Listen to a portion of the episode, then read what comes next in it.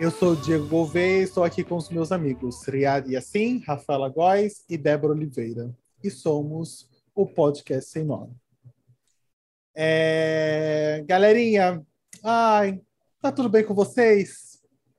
Comigo tá tudo, Tudo bem. bem. Tudo bem. Tudo ótimo, tudo ótimo. Amanhã é um grande acontecimento no planeta. Ai, meu Deus do céu, Nossa, onde os astros se encontraram e criaram um quando- astro, é É isso? quando os planetas se alinham. Ah, se alinharam, aí É. eles estavam Sol em Aquário, a gente sabe disso. Exatamente. Aí começa a tocar aquela música. Quando a lua dominar o céu. Era de Ai, aquário, né, Aquário! Diego? Ah, era de aquário. Era de aquário. Aquário. Sim, exatamente. Exatamente. Ai, Amanhã é um grande dia, é um grande, dia. Grande Eu não Celebrar fico mais, eu não fico mais velho, eu fico mais novo. Hum. Amor, você não fica mais velho, você celebra a vida. A vida. Ah, É porque mais novo você não fica, não. Mariah Carey ensinou, ela falou: a pessoa não faz aniversário, não fica mais velha. Aquele é o dia de celebrar a É. vida. Eu encaro da seguinte forma: não é um ano a mais de vida, é um ano que é um ano que você passou, um ano a mais que você sobreviveu, não você envelheceu. É um ano para se comemorar a passagem desse ano, mais um ano de vida, de saúde, de muitas coisas que você teve. Não que você está envelhecendo, é Não, mais um ano que você está né? vivendo. Exatamente. Ultimamente, nos últimos dois anos, a gente tem que comemorar a sobrevida. Sim, exatamente. Isso eu concordo. Isso é eu verdade. concordo. Pensa, Mas há, há um tempo atrás você estava com Covid, você melhorou e está aqui saudável comemorando conosco. é verdade também. Exatamente. E se outra tudo coisa. der certo, o seu presente chega e eu poderei te dar. Amém, né? Porque era um presente do quê? De Natal. Mas, mas Shopee, né, Diego? Shopee. Entenda o seguinte. Não, Shopee. amigo, mas eu não entendi. Quando você falou Shopee, eu pensei, o meu pai compra Shopee todo tempo. E Shopee pro meu pai chega no dia seguinte. Depende Não, da Mercado Livre pra mim Mercado chega Livre é no dia seguinte. seguinte. É. O É, seu é Shopee tá veio diretamente da China. Então Made in demora mais. China. Porque É, tem o demorou. Shopee mais rápido, depende da localização do vendedor. É, tem um, Não, tem, ele sabia, minha um amiga é mês meio e meio, dois. eu vou comprar da É, China. Eu comprei da China. O seu específico veio de lá. Ele Veio Made veio- in China. Veio Made in China, devagar, caminhando, aos passos de pequena Elizabeth. E seu dog? E seu dog. Ai, adorei. Galerinha, hoje a conversa, vou dizer para vocês, hoje a conversa é polêmica, é um assunto polêmico, mas é um assunto, é, mas é um assunto bom em alguns momentos da vida. É um assunto bom em alguns momentos da vida. Enfim, deixo pro universo que vocês entendam o que quiser. Vamos que vamos. Vamos? Vem com a gente.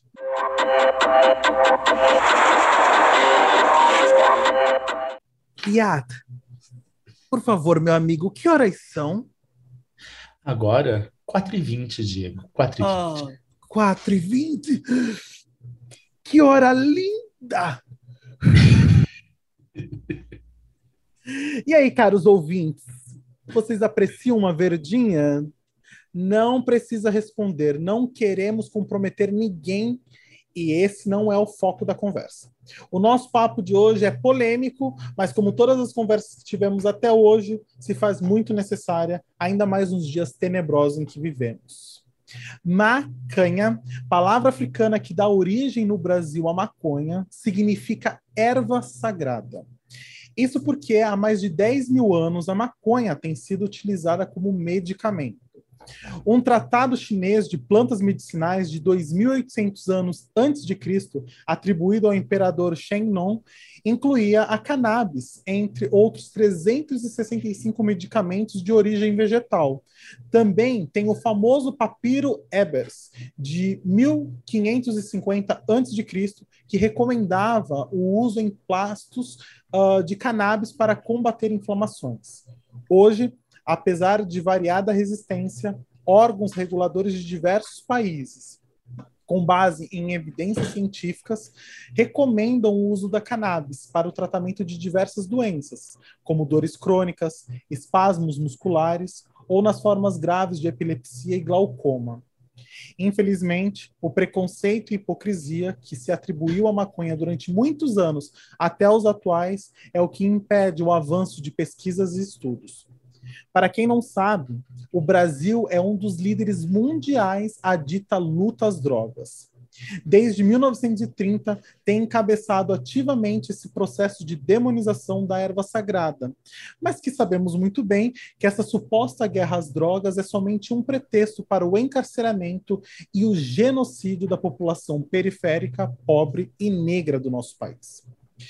E antes de puxar a pergunta inicial, gostaria de lembrar uma entrevista que a grande Rita Lee deu no programa Conversa com Bial, onde o Pedro Bial, P Pedro Bial uh, quer puxar o assunto drogas e listar cada uma que a cantora fez uso durante a vida. Mas como sempre é sagaz, Rita Lee solta. Ah, você vai falar de maconha? Eu pensei que você fosse falar de café, Coca-Cola, açúcar, álcool. Enfim, eu deixo para vocês completarem o meme, tá, galerinha? A minha provocação inicial para a nossa conversa é: essa guerra às drogas é um desejo institucionalizado de defender o cidadão de si mesmo ou é tudo uma hipocrisia de merda?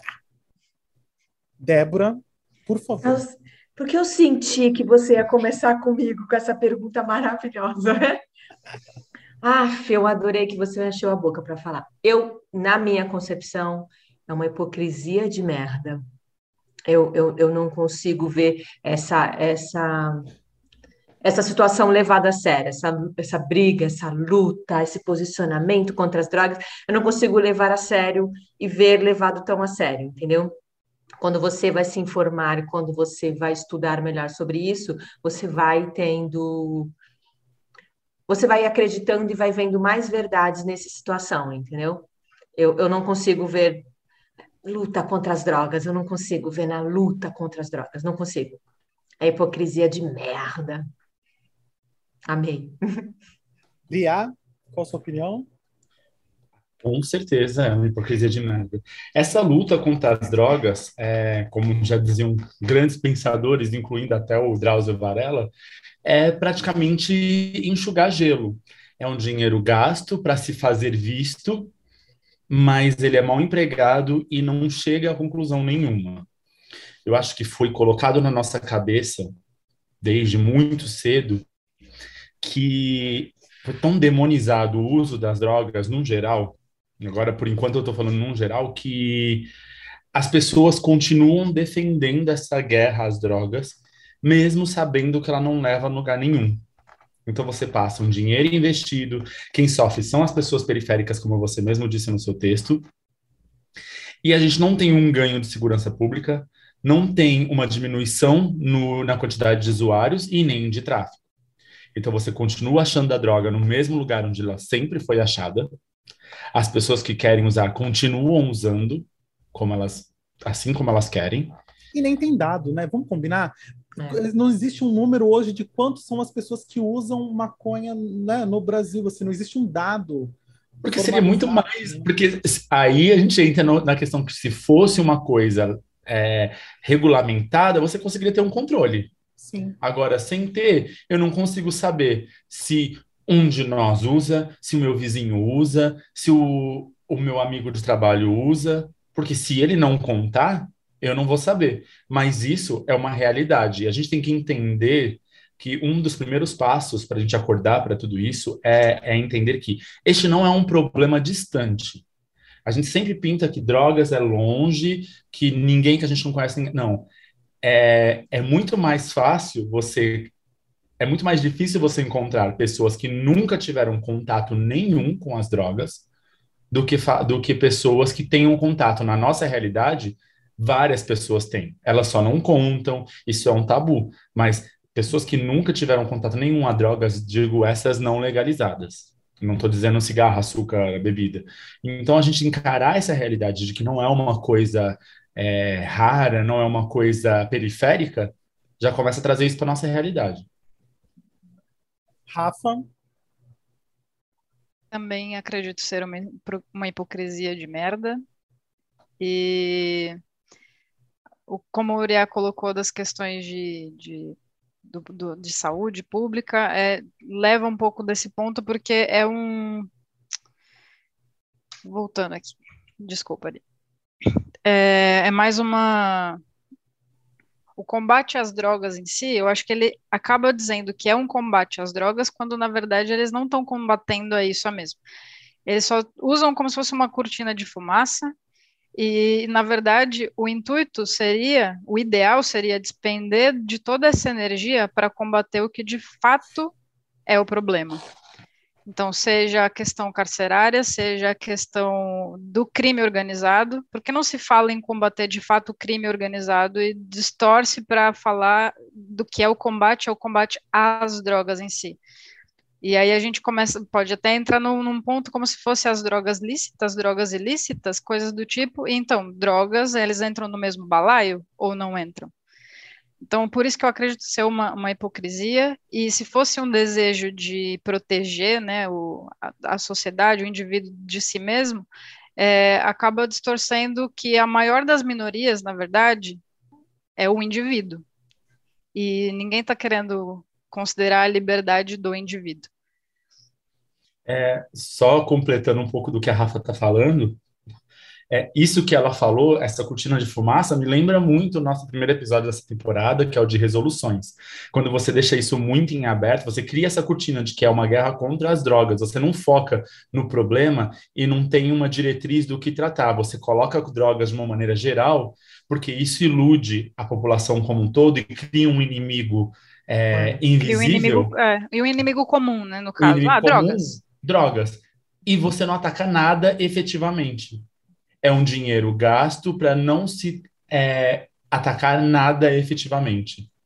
É, não efetivamente ao foco do que se pretende, né? Sim, porque sim. o atacar é dito, está, né? É, porque o atacar está aí claro e nítido, assim, vidas sim, morrendo, né? A policial entrando de forma é, sangrenta nas comunidades sem, né, com o intuito de combater dro né, as drogas, é. né, o tráfico. Mas quando você pensa, aí é quase que muito mais teoria da conspiração do que qualquer coisa, mas como você pensa, qualquer uma dessas atividades, ela visa muito mais um outro benefício e lucro do que as drogas. É Sim. um candidato que vai se candidatar a um cargo maior, é um evento, é alguma coisa que precisa aparecer, ou é alguém infiltrado no, no, no poder público que tem ligação com alguma coisa que vai se beneficiar. Nunca ninguém está indo lá para proteger as vidas daquela comunidade ou para efetivamente cuidar do tráfico que não necessariamente está naquela comunidade. A gente já sabe a realidade maior disso é que o tráfico ele não está dentro das favelas e não é aquele cara que mora lá em cima do morro responsável pelo tráfico inteiro do Brasil. Não, não mesmo. mesmo. Não, não mesmo. mesmo. Porque quando eu, na minha pergunta, eu coloquei, né, se, né, eu fiz duas, uh, duas, dois questionamentos, né? Se, o desejo, se é um desejo institucionalizado de defender o cidadão de si mesmo, porque se você for parar para pensar, a questão da, uma das leis, a lei da droga, né, é de não poder, o indivíduo de não poder fazer uso individual né? Você, eu não posso pegar e utilizar maconha. Isso está na lei, né? É. Uh, então, se eu for pego, eu posso ser, né, criminalizado por isso. Uh, me deixa entender, por isso que eu ainda coloquei a questão da hipocrisia, porque acho que as duas são muito. Uh, isso é muito hipócrita de colocar assim: o governo está querendo me defender de uma auto punição pra, pra, de mim, entendeu? Assim, tipo, eu estou usando algo e eu Se houver estou... uma consequência negativa, né? É você que está fazendo a si mesmo. É Exatamente. E o governo está querendo me dar uma. me defender de mim. Eu não usar. Me né? lembra. É, por isso que eu falei que a maior da, né, das minorias é o indivíduo. E aí é você está tirando a liberdade dele. Total, Sabe o que, que isso me lembra? Se eu não me engano, era Chicago. Eu não vou saber bem, é um dado que eu não lembro exatamente. O musical? Mas... mas era em Chicago, em algum momento da história dos Estados Unidos, em que a tentativa de suicídio era punida com pena de morte. 1900 e é, mil, acho que foi Chicago. É, é, é esse a tipo bolsa, de a queda da bolsa de 30, não foi? Que todo mundo estava se matando, se jogavam. É, então, então se assim, eu não assim, me engano, a, a, é. A, a tentativa, tentativa, de, de suicídio é, era punida era com pena de morte. Isso. Então, tipo assim, se você tentasse matar e, e fosse impedido disso, aí você era preso e, e executado. Qual é a lógica? Como é basicamente essa mesma lógica. É, é quase Eu aquela uma disso. lógica cristã, né? É, É, mas é, mas é a lógica isso. do que você disse, Diego. Do Estado tentar defender você de fazer algo contra você mesmo, te punindo por você estar se punindo. Por Não, você ter tá pensado. E tá tirando a sua liberdade, como a Rafa disse. né? Isso mesmo. Exatamente. Fica dúbio, é dúbio. O sim. governo está cuidando de você para você não fazer uma besteira com você, não deixando você pensar, nem querer, nem fazer. É dúbio. Fica dúbio a situação assim. Você, ó, calma, eu tô aqui para não, não onde você está indo, no traficante? Não, você não vai comprar porque eu tô aqui para tirar isso da sua cabeça, porque eu cuido de você. Você está pensando, não, não pensa nisso. Gente, fica dúbio, fica. a- Em que momento o governo é liberdade de expressão, é liberdade de ir e vir, é liberdade de. Não tem, não tem liberdade.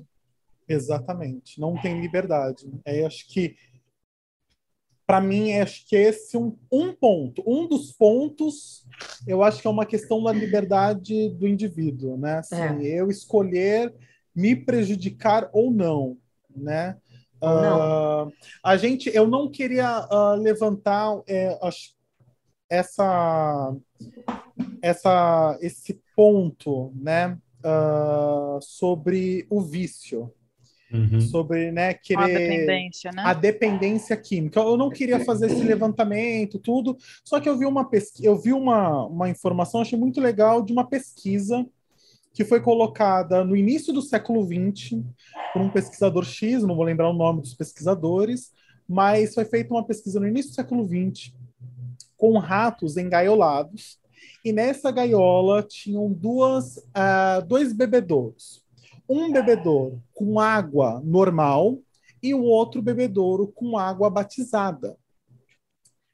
E esses ratos tomavam, ficaram bebendo um entre a água e o, a, a batizada até que eles entraram, tiveram overdose. Quase 100% dos ratos que foram engaiolados tiveram overdose porque preferiram tomar a água batizada. Só que um pesquisador X na década de 70 falou: não, vamos refazer esses testes. O que, que ele fez?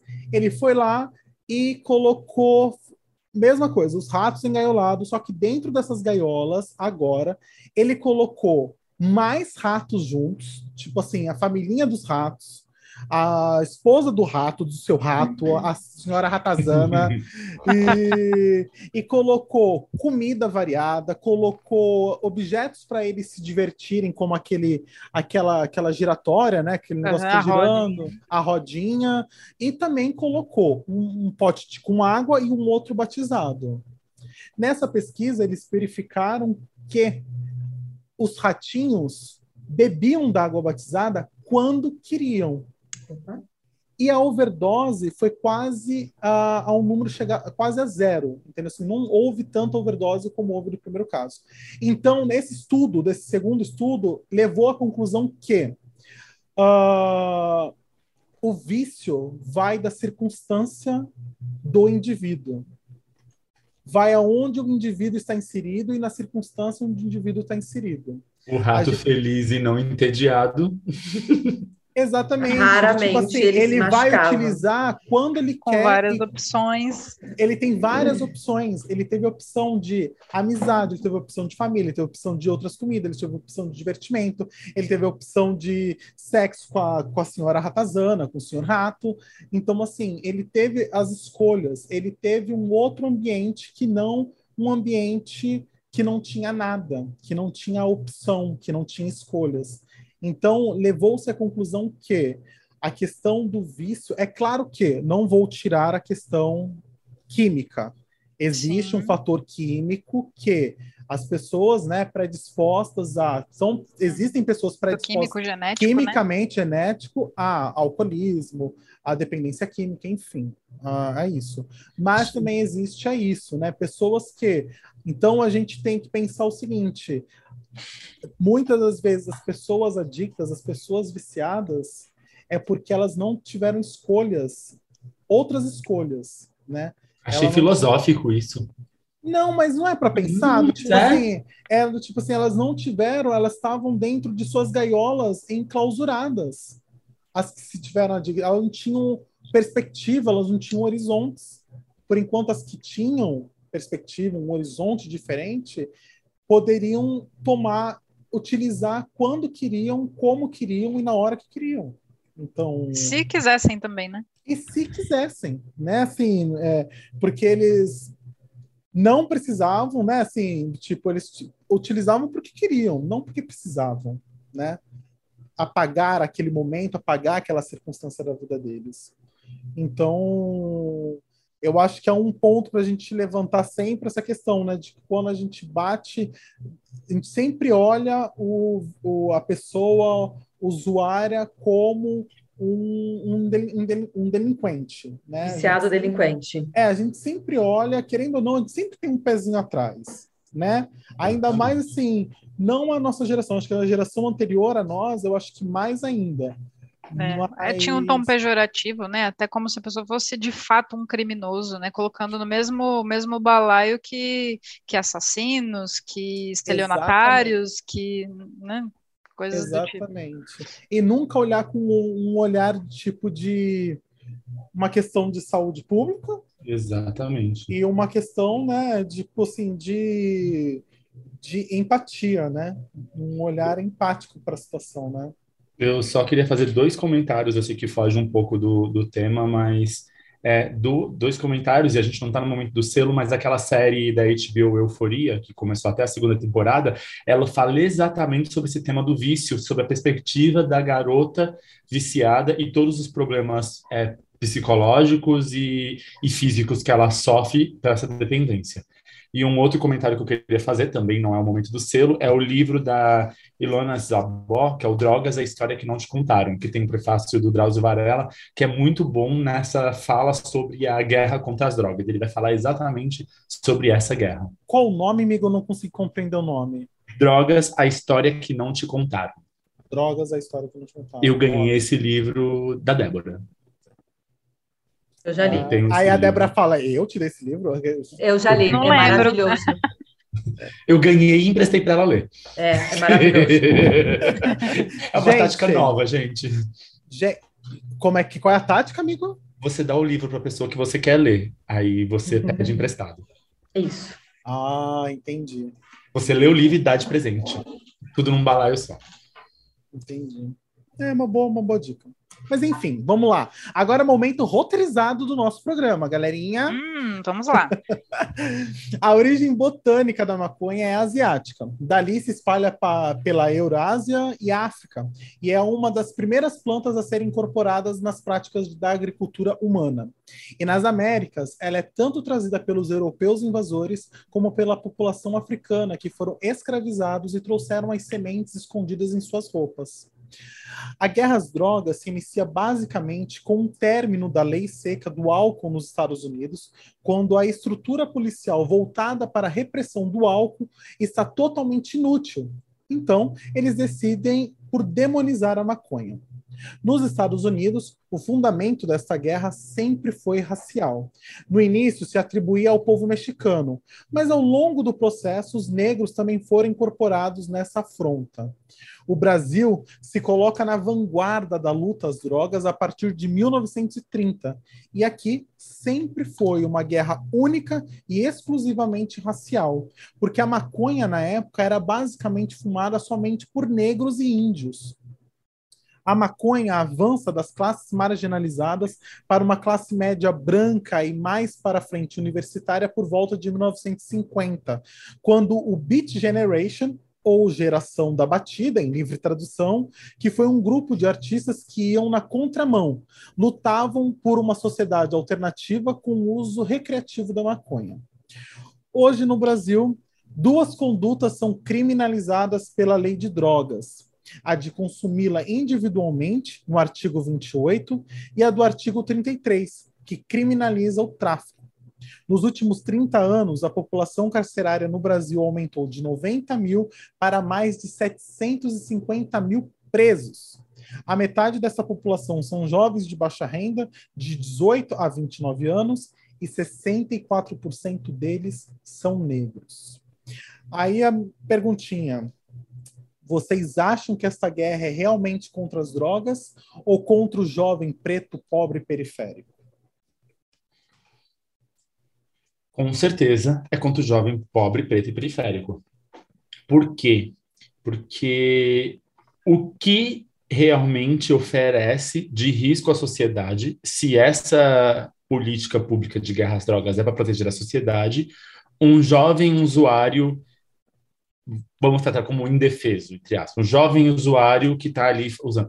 A quantidade de pessoas presas no sistema carcerário que só são usuários e que efetivamente não apresentam risco nenhum à população é enorme. Então você não tem, por exemplo, óbvio, vamos, por exemplo, um, um traficante preso, ele tá ele tem o, o, a capacidade de oferecer essa droga para outras pessoas, mas e um usuário? O que, por exemplo, aquela pessoa que planta em casa para uso próprio tende a oferecer em risco à sociedade para estar presa, gerando é, gasto para o sistema é, público e automaticamente para nós, imposto, imposto, sem oferecer efetivamente um risco para a gente, só por uma escolha própria. Então, assim, é muito. Diga. Não, amigo, mas assim, vamos pensar assim, só com um foco na questão uh, criminal, assim, racial, assim, do tipo, você, a gente já viu alguma vez Uh, uns tempos atrás teve uma entrada ofensiva, uma entrada bem brutal da polícia em Paraisópolis. Não sei se vocês lembram, estava tendo um baile, baile funk, funk, e a uhum. polícia entrou e de uma maneira tão que eles se amontoaram e se pisotearam que teve não sei quantos mortos. Foram né? encurralados numa, num beco. Exatamente, não sei quantos mortos houve. A gente imagina uma situação dessa nos jardins, é óbvio que não. não. É óbvio que não. Imagina. Mas é isso. Você começa nesse pressuposto de que a pessoa, o indivíduo sozinho, ele não oferece risco para ninguém, aí você tira isso de, da, da questão em voga. Então, assim, a pessoa sozinha, como usuário, não oferece risco para ninguém. Então, para que atacar essa pessoa? Na verdade, o motivo não é atacar essa pessoa, o motivo é atacar todo um sistema de pessoas periféricas, é, é, é, um, é um conceito muito mais racista da população no geral do que um conceito de segurança pública para as drogas. Então está muito mais enraizada na, na questão de, da, como você mesmo disse, nos jardins, daquelas pessoas não se sentirem seguras com pessoas negras, do que de fato aquela pessoa é, trazer um perigo para a sociedade. Então é muito mais fácil você pensar em coloca todo mundo na cadeia e deixa lá do que propor políticas de é, incentivo cultural, educação em áreas pobres. É verdade, exatamente. Rafa? Olha, é um ponto. É mais uma questão mesmo do, do. Acho que de classe social nesse caso né? Claro que envolve a, a questão racial, mas eu, eu imagino mais a questão da, da classe. Vejo o, a região ali periférica, aquela coisa, eu como já morei em região periférica, eu consigo é, medir um pouco do, do que acontecia lá, de como eram as abordagens tal, mas ao mesmo tempo vejo a questão racial em que ponto? Eu nunca fui abordada. Eu também não. Né? não por mais que andasse numa região, então eu entendo mais como se fosse. É, é, é, é realmente uma questão de classe, uma questão de, de cor, isso envolve, sim. Não é, não é só a, a droga, não é só o uso, não é, de novo, não é uma questão individual, individual, de entender o indivíduo, da liberdade do indivíduo. Sim. É, é um... ah, Desculpa. Não, eu ia só dar um caso que é um tratamento que se dá pela concepção que as pessoas têm do que é do que são os indivíduos. Então, é, sempre as pessoas pretas e periféricas vão ser demonizadas por algum motivo. Eu tenho uma, uma lembrança de um dia que eu fui assaltado e levaram meu celular na rua. E aí eu encontrei os policiais, eles me levaram na, na delegacia. Chegando na delegacia, o que eu encontrei? Um rapaz branco, de 17 anos, faltando uma semana para fazer 18, que foi pego com um litro de lança-perfume dentro da mochila indo para uma festa.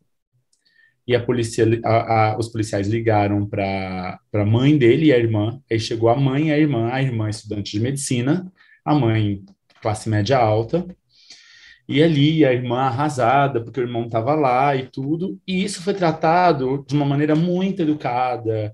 E o menino, e aí a, a, o policial contando: Nossa, seu filho deu muita sorte que ele ainda não fez 18 anos, porque com uma semana a mais ele iria ser preso e julgado, porque a quantidade de drogas independe do tipo de droga na legislação, então ele ia ser preso por tráfico por uma quantidade grande. Agora, você consegue imaginar essa cena com toda essa educação, conversa com, com o delegado, vai no juiz, tudo muito lindo, muito educado, enquanto eu estava esperando resolver a história do meu celular que foi assaltado, se fosse um, um jovem de 17 anos negro? Você não. acha que ia ser tratado dessa forma?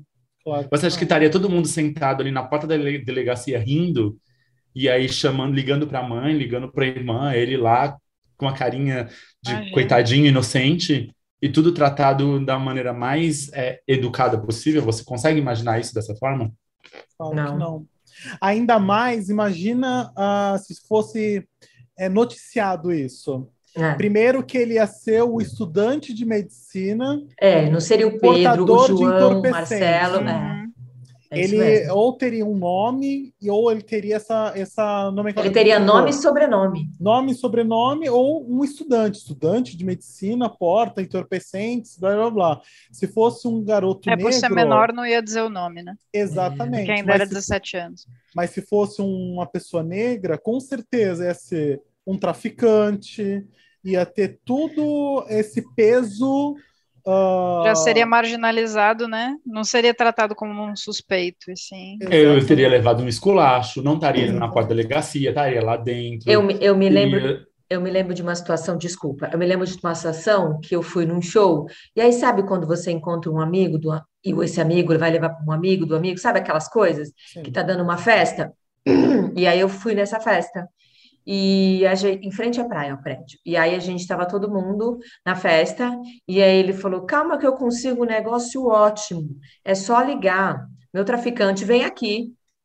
Aí ele ligou, é assim mesmo. O acesso ele, é, outro, é, a forma é, é o Guilherme. Aí ele ligou e aí ele falou: ah, a única coisa ruim é que minha mãe é chatona, desceu todo mundo para a praia. Se eu disser para vocês que eram aproximadamente 12 pessoas na praia, eu era mais moreninha, tá? Só para informar.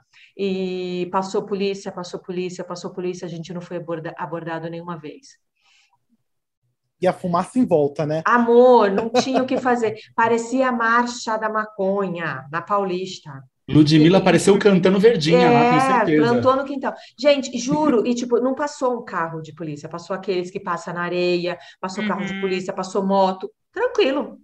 Era em frente um bom bairro, sabe assim? Tá. Um bom bairro, uma galera que você nota que tinha um poder aquisitivo. É isso, é isso. Aí você fica parado, sentado, é. Mas olhando, aí nessa hora, pode, se houvesse uma abordagem, é, às vezes. Você né, sabe com quem você está falando? É, exatamente, é rolar uma carteirada, né? Às vezes o policial nem aborda porque já pensa, ah, daqui a ah, pouco não vai, não vai. É, ah, nem vou, não vai adiantar eu, nada, eu vou fazer aqui, vou. Tô... pai, né? É, é, exatamente, exatamente. É, uma coisa, uma, uma, uma reflexão que a que a Rita Von Hunt faz num dos vídeos dela, é... imagina se lembra daquela menina que foi uh, assassinada por um foi alvejada por uma polícia nas, pelas costas, Agatha Félix ou Agatha Ferreira? A menorzinha, né? A menor, uma criança, uma, uma criança. criança. Ela foi no dentro de uma perua escolar lá no complexo do Alemão. A polícia entrou e ela morreu com um tiro nas costas. Imagina se fosse um filho de um juiz. É. Não ia, sabe? No, primeiro que isso nunca ia acontecer, né? Porque... A gente não ia esquecer o nome dela porque estaria se falando até hoje disso. Exatamente. E o policial Agatha Félix. Agatha Félix. E de oito anos, né? Agatha Isso, oito anos. A, notícia, a última notícia que eu achei aqui diz que há dois anos após a morte de Agatha Félix, a mãe ainda aguarda o julgamento pela, da PM. Olha aí. Dois anos depois. Isso Deve é de... ter sido só aberto um processo é... disciplinar pela corregedoria e não avançou. Isso e é de três meses atrás. Capaz de estarem esperando prescrever o tempo. Isso é de três meses atrás, entende? ó. Três meses atrás, fazia dois anos e nada. Então, assim, gente, é, eu fico pensando, essa luta, essa busca dessa suposta guerra às drogas só causa isso, entendeu? Só causa esse tipo de processo, sabe? Tipo de da gente continuar é, fazendo como ah, eu não vou lembrar a palavra que eu ouvi uns tempos atrás de de, de limpariar, como que é? Tipo assim, era Eugeni... É, como que era? higienização, não era? Higienismo, higienismo. É- esse higienismo que existe na nossa sociedade. Então, não me sai da cabeça, Diego, que essa luta, essa, essa guerra às drogas é única e exclusivamente para trazer essa suposta higienização que querem, entendeu? Que a, a- o rico, que o capitalismo quer. É. Porque para mim não sai da cabeça isso. Que isso tudo é literalmente é esse processo. É esse, esse processo triste, né? Dessa guerra às drogas. E com essa guerra às drogas, né? ah, a gente vê que muita coisa é, se inviabilizou, né? Do tipo assim, pesquisas, estudos, e muitos fatos e muitos pontos importantes e interessantes para ah, a legalização da maconha, que é a questão medicinal, ah, Ficou engessado, né? fica, fica engessado, fica para trás, fica criminalizado por causa dessa suposta guerra às drogas, por esse, essa, esse lixo e essa história que a gente tem desde sempre por causa, né, por causa da, da maconha e dos, e de, de enfins. Uhum. Ah, um texto. É, já, o processo, o processo para legalização da maconha se arrasta há mais de seis anos, né, no, na Câmara. Mais de seis anos. Sim, o projeto de lei foi levado à Câmara em 2015. Então, mais de seis anos se arrasta para e é a, é a legalização para fins medicinais, como você colocou agora. Aham. Então, não estamos nem falando dos, dos demais quesitos. E, e um, e um adendo, Rafa, ele, Hum. isso, antes de ir o processo, a briga para ir o processo é desde 2013. Sim, sim. Desde 2013 se briga-se para ir para o processo para ser votado. Então, 2013 Para ir o projeto de lei, é. para ir o projeto de lei. Então, 2013, 2015, 2022. 2022. E ó, eu agora, agora viajei aqui numa, no que vocês estão falando. A gente está falando de datas do qual o governo era um governo progressista, era um governo, Uhum. era um governo democrático, assim, separando Abre uma repu- aspas. É, com republicano e aspas aí. democrático, é, republicano e democrático, estou falando assim, era um governo democrático. Então, assim, se você parar para pensar, olha como tudo isso não andou além de uma questão política, enfim, mas também por uma questão de sociedade. Porque eu lembro muito bem da época que. Vai, eu lembro de um fato da Dilma, que era a questão de legalizar o aborto. Eu lembro que a sociedade, sabe assim, a sociedade privada cristã, as igrejas, não sei o que, se mobilizaram para.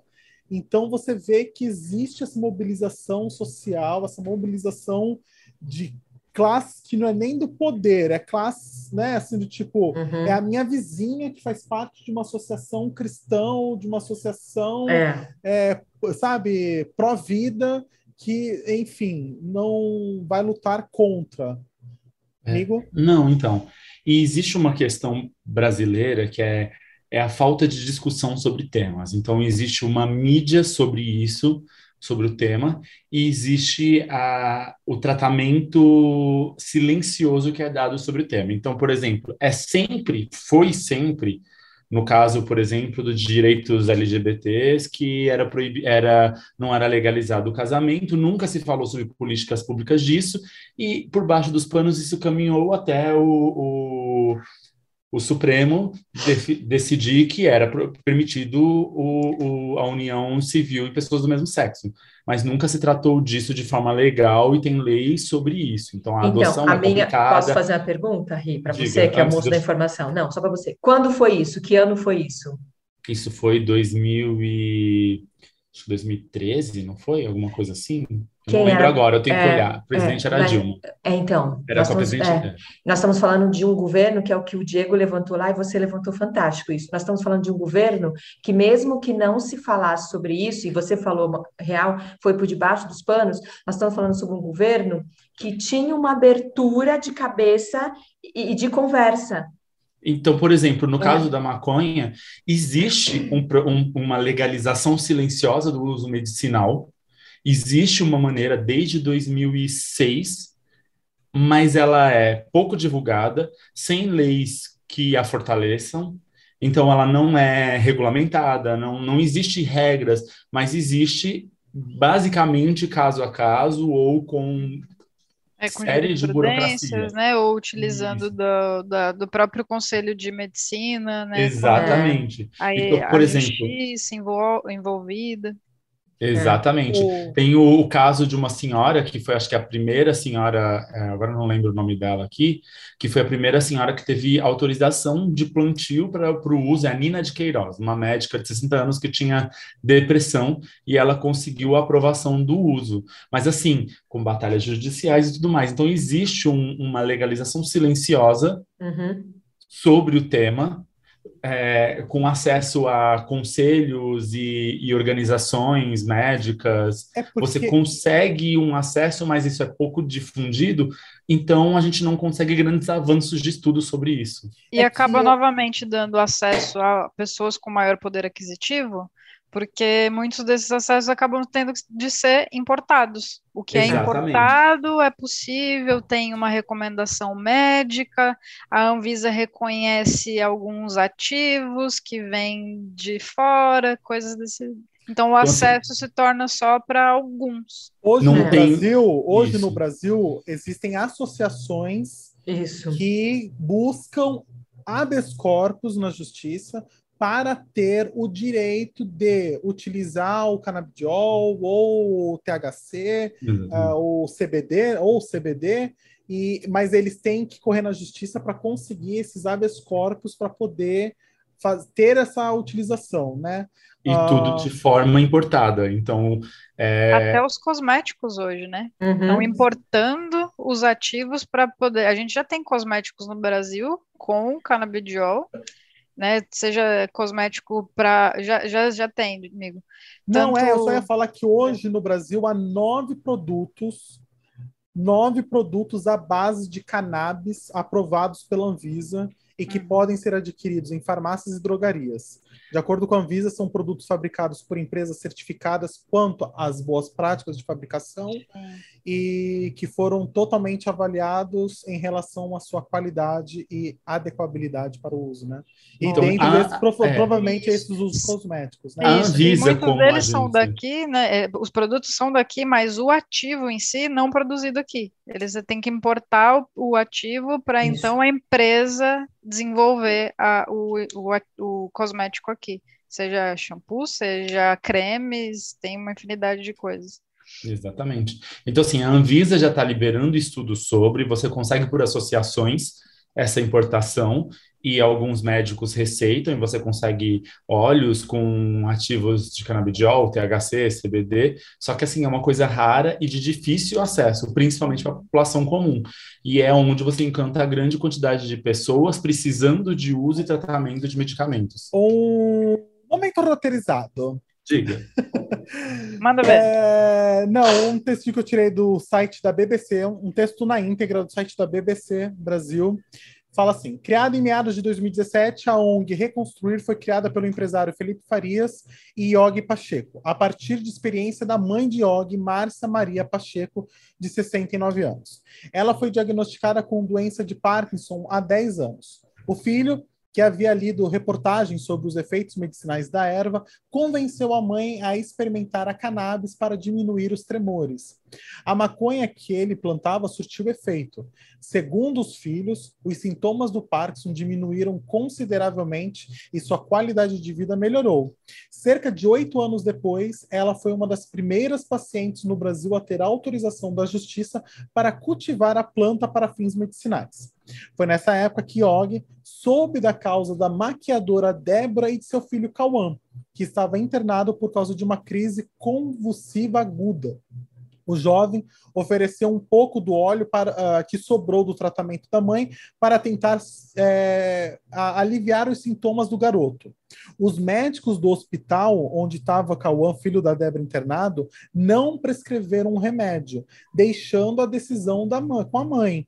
Um deles me disse, disse Débora, uh, Débora, não posso te dizer para usar, mas te digo que, se fosse meu filho nessa situação, eu daria o remédio sim. Não gosto de falar uh, isso, mas antes da maconha, Cauã estava em estado quase vegetativo. Tinha muitas infecções e convulsões. Tomava um monte de remédio e só ficava deitado na cama, de olhos fechados, dopado. Tudo isso melhorou. Se você ouvisse na época, acharia que era outra criança. Não essa que está aqui na sua frente, afirma Débora, que também disse que na época, uh, ah, para vocês verem o estado do filho da Débora, o Cauã, foi feito um, um, exame na época, ele em 30 minutos, ele teve nove convulsões. Nove convulsões. E depois que ele começou a utilizar, um dia depois da utilização do óleo, né, uh, do óleo da cannabis, pela primeira vez, o mesmo exame registrou nenhuma crise. Nenhuma crise. Então, assim, é... eu, eu sou daquele pensamento, se chegou nesse óleo, não é não é qualquer coisa. Uma coisa que o Drauzio Varela falou, achei sensacional. Uh, a gente, ele, fala, ele falou assim para um outro médico, né, que eu vi dele, conversando com outro médico. Uh, a gente não fuma remédio.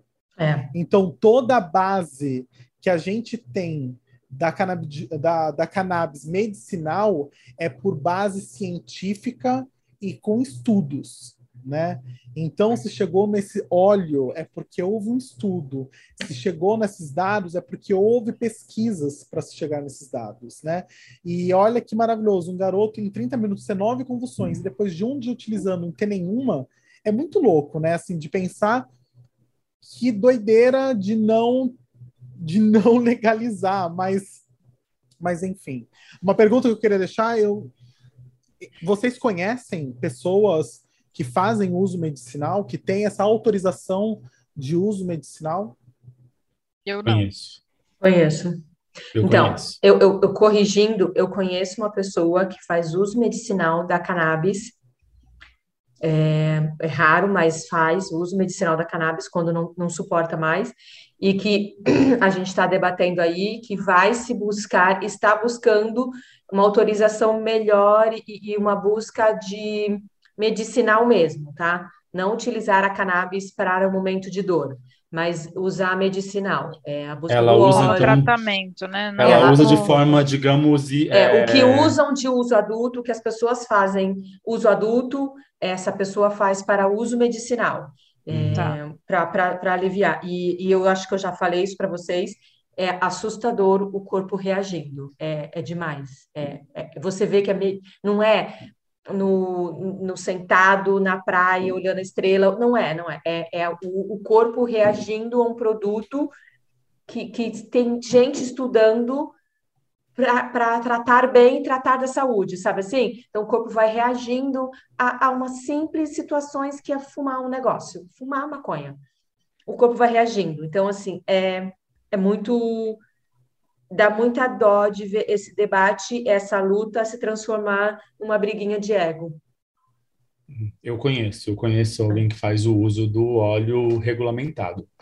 Então tive que ir atrás de uma associação e depois de algumas consultas médicas para obter uma receita da produção desse óleo na quantidade necessária para aquele caso. Então, assim, como, por exemplo, a, a maconha em si, é por isso que as pessoas fumam, ela, ela atinge a questões relacionadas à dor, apetite, humor, memória, né, sono, respostas imunológicas, então É, esse estudo foi feito em base disso, então o, o óleo ele tem a quantidade de THC e de CBD para o caso específico dessa pessoa que usa, que usa para dor, dor crônica.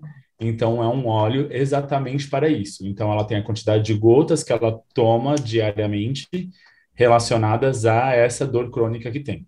E, amigo, você sabe o, o, o custo, o valor é acessível ou não? Não é um custo acessível? O, o vidrinho do óleo é em torno de 300 reais e ele dura para um mês. Para um mês. Tá. Para um mês. Não só. é tão acessível, né? Então, não assim, é, é, mas se não você é tão pensar barato, mas que se pensar isso aí, no. É. Isso aí tá na mão de uma associação. Porque isso aí, se Exatamente. tivesse na mão de uma grande empresa de medicina, de uma Uhum. grande Uma indústria, indústria farmacêutica, farmacêutica. É, provavelmente seria o triplo do preço. isso é Ou verdade. se a gente pudesse produzir isso de forma regulamentada no Brasil, teria um preço mais reduzido. Porque Sim. como esses princípios ativos eles são importados e tem toda uma regulamentação para chegar é uma burocracia grande, então é, a Que é o dificuldade de acesso falando. a dificuldade de É. acesso traz isso a preços caros. Então, talvez se isso fosse uma coisa regulamentada, em que se pudesse produzir no Brasil é, a, é, a maconha para uso medicinal, para você fazer estudos e produzir remédios, cápsulas, óleos, é, qualquer outro tipo de, de uso, até a- o uso no fumo mesmo, porque para alguns tratamentos é o uso do fumo. Nos Estados Unidos, eles usam muito, principalmente para tratamento de, de pessoas com câncer, eles usam É. o fumo porque, além dos efeitos, o Pra fumo relaxa enjoos, né? para tirar os É. enjoos. Então, é, a gente conseguiria um ganho no Brasil de impostos de produção e talvez você teria isso numa escala muito maior que pudesse ser produzido e ter um acesso mais fácil. Como outros remédios que você chega no- nas farmácias de manipulação e consegue produzir. Então, ele é exatamente como um remedinho de farmácia de manipulação, aqueles vidrinhos, sabe, de farmácia de manipulação, com conta-gotas. Deb, você ia falar uma coisa, amiga? E eu, eu lembrei que semana passada eu, eu li sobre. Eu acabei de esquecer o nome dele, mas não sei se vocês lembram, rodou muito há uns cinco anos atrás o vídeo de um senhor com Alzheimer, que ele agredia o filho e a esposa, e, e aí é uma tentativa de segurar ele. Aí já vinha de um processo, e até que eles começaram um tratamento com cannabis. Eles começaram com a cannabis, depois com o óleo da cannabis. E em três meses, o resultado do, do senhor, do Alzheimer, não era só o, o Alzheimer em si, é que o Alzheimer, ele vem, quando está ficando muito mais forte, Tem vários graus, né? tem vários graus, ele vem com uma violência muito grande, a pessoa fica muito violenta. E este rapaz criou uma ONG que está trabalhando isso, é, ajudar outras pessoas a trazer esse produto para o Brasil. Eu, eu li semana passada, estudando para o podcast, eu vi a entrevista dele. Eu acabei esquecendo de deixei no trabalho todas as anotações. E ele criou uma ONG que é para isso, que é esse trabalho de, além de essa ONG ser voltada para a liberação, para o governo, para essa briga, ele também ajuda outras pessoas que precisam trazer ou precisam fazer uso do produto. E é, é, é muito legal assistir esse vídeo que você vê o processo do, do pai, que vai indo num processo, que vai, de repente ele volta a ter e ser a pessoa, com problemas, com problemas, mas uma, uma, cabeça que volta e dá uma lembrança e menos violenta, porque o, o complicado também é a violência nesse sentido. O, não só você falou de um, né, desse vídeo, tem, eu não sei se é um documentário ou um programa na Globo, eu não sei, não vou lembrar exatamente, mas mostram as mães que com seus filhos que têm convulsão, elas traficando mesmo, né? Assim, as mães, é, eu lembro que eu acho que o documentário era tipo até eu, eu entendo pejorativamente, tipo assim, as mães que traficam, sabe, para salvar os seus filhos, porque Cara, imagina só você ter uma- um filho na tua mão que convulsiona nove vezes em 30 minutos. A criança só vegeta. Do tipo assim, você sabe que para único alívio para aquela criança é um medicamento que não é permitido no seu país. Você, você consegue julgar uma pessoa dessa? Não, não tem como. Não dá. Não tem como, não tem como, não tem como. Enfim, assim, é, a gente com empatia não tem como, né? Mas infelizmente. Eu, eu não consigo julgar quem teve um dia horroroso ou quem tem também conhece uma pessoa que tem depressão e ansiedade. Quando a ansiedade está muito forte, ela não está bem, ela acende e senta e, e, fuma. E aí não precisa nem ficar horas, não. Cinco minutos vai, vai acalmando, vai voltando, vai passando desespero, vai passando todo. Eu não consigo julgar que só uma mãe que está com o filho nos braços, convulsionando. E a gente sabe que cada vez que isso acontece, desliga alguma coisa lá na cabeça, no cérebro. De repente, você tem um filho, mas você não tem mais um filho. Está ali, mas não está mais ali. Eu não julgo mesmo. Eu acho que eu ia ajudar essa mãe a traficar junto também. Conta é. comigo, mãe. Eu escondo o corpo, o que, que é para fazer? É. O, eu vi também um médico falando que. Ah, para deixar bem claro aqui na nossa conversa toda, tá, gente? É literalmente ideias, as nossas opiniões. É, não queremos é, dar incentivo a nada, né? Só queremos levantar as nossas opiniões, as nossas, a, a, a, como a gente pensa, como a gente raciocina sobre o assunto, e queremos que vocês também tenham essa interação com a gente, ouvindo, né? É, levantem esses questionamentos, né? Que a gente pôs aqui, questão, né? Da da guerra às drogas, da questão medicinal. Um ponto que eu ouvi hoje de um médico é que a gente tem que entender não como uma questão, vai, tem a medicinal, mas além da medicinal tem a recreativa.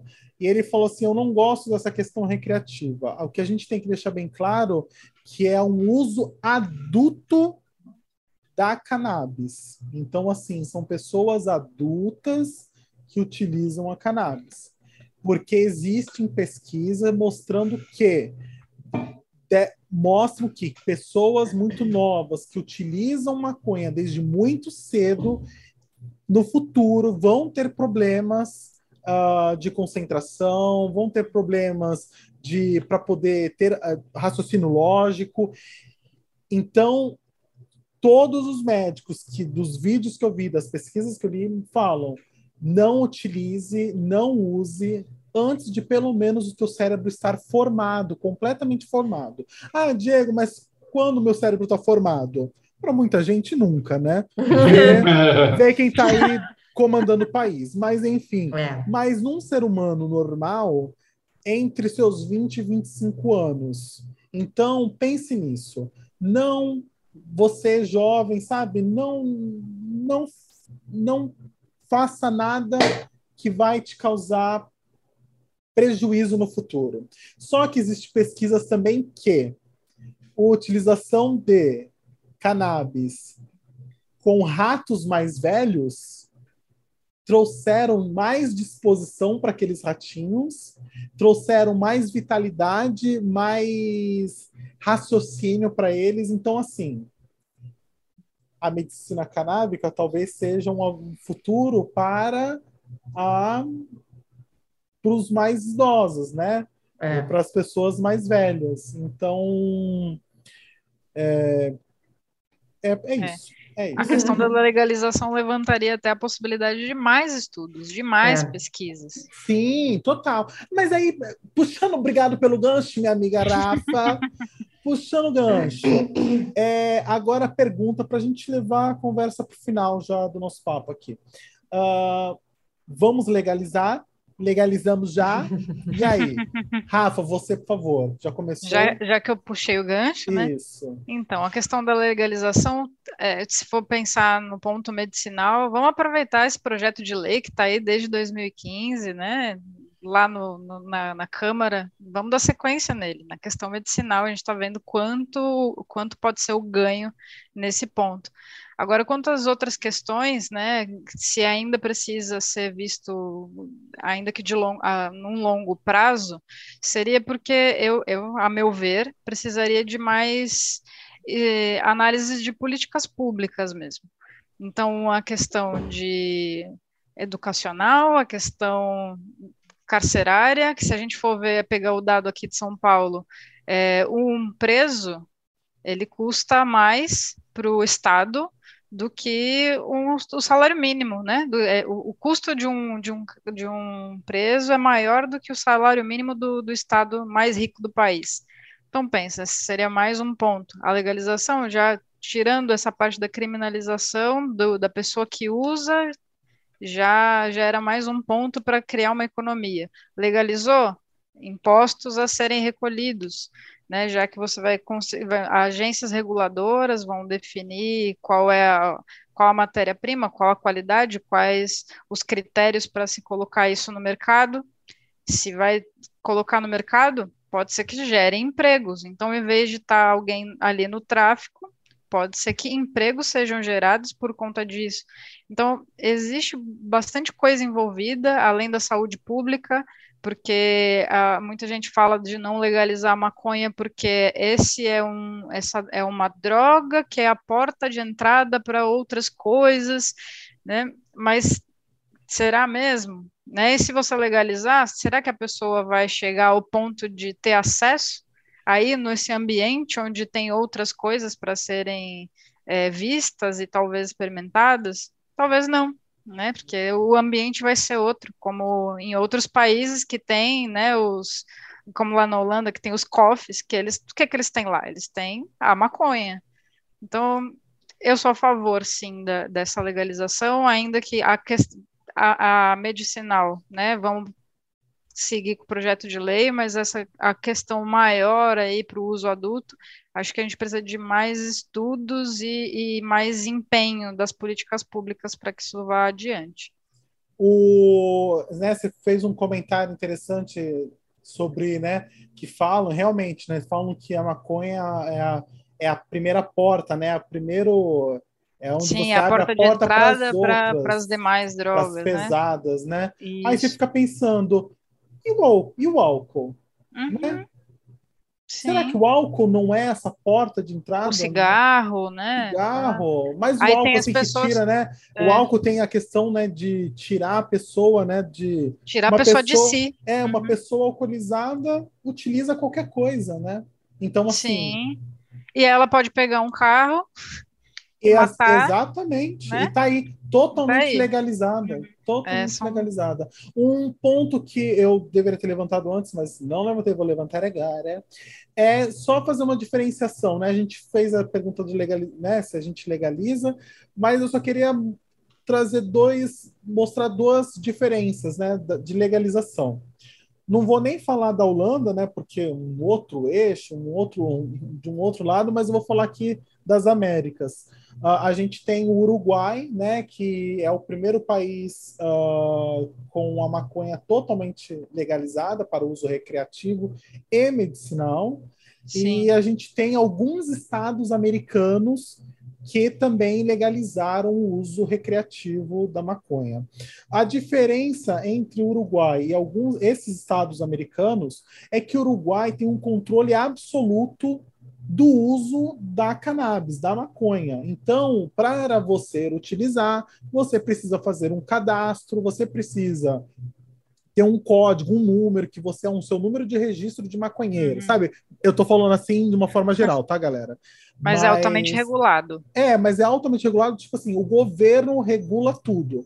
Então, muitos dos lugares que eu estava lendo, tipo assim, muita gente não compra, não vai no mercado comprar porque não gostaria de passar o teu, teu número, o teu registro naquela compra, porque não tem medo de que o governo esteja te vigiando. Então, existe essas coisas também. Por quê? Porque o Uruguai tem esse controle absoluto de quem vende, de quem consome, e enfim. E os Estados Unidos, em contrapartida, os Estados Unidos têm uma diferença. Os Estados Unidos não têm esse controle absoluto. O governo não tem esse controle absoluto.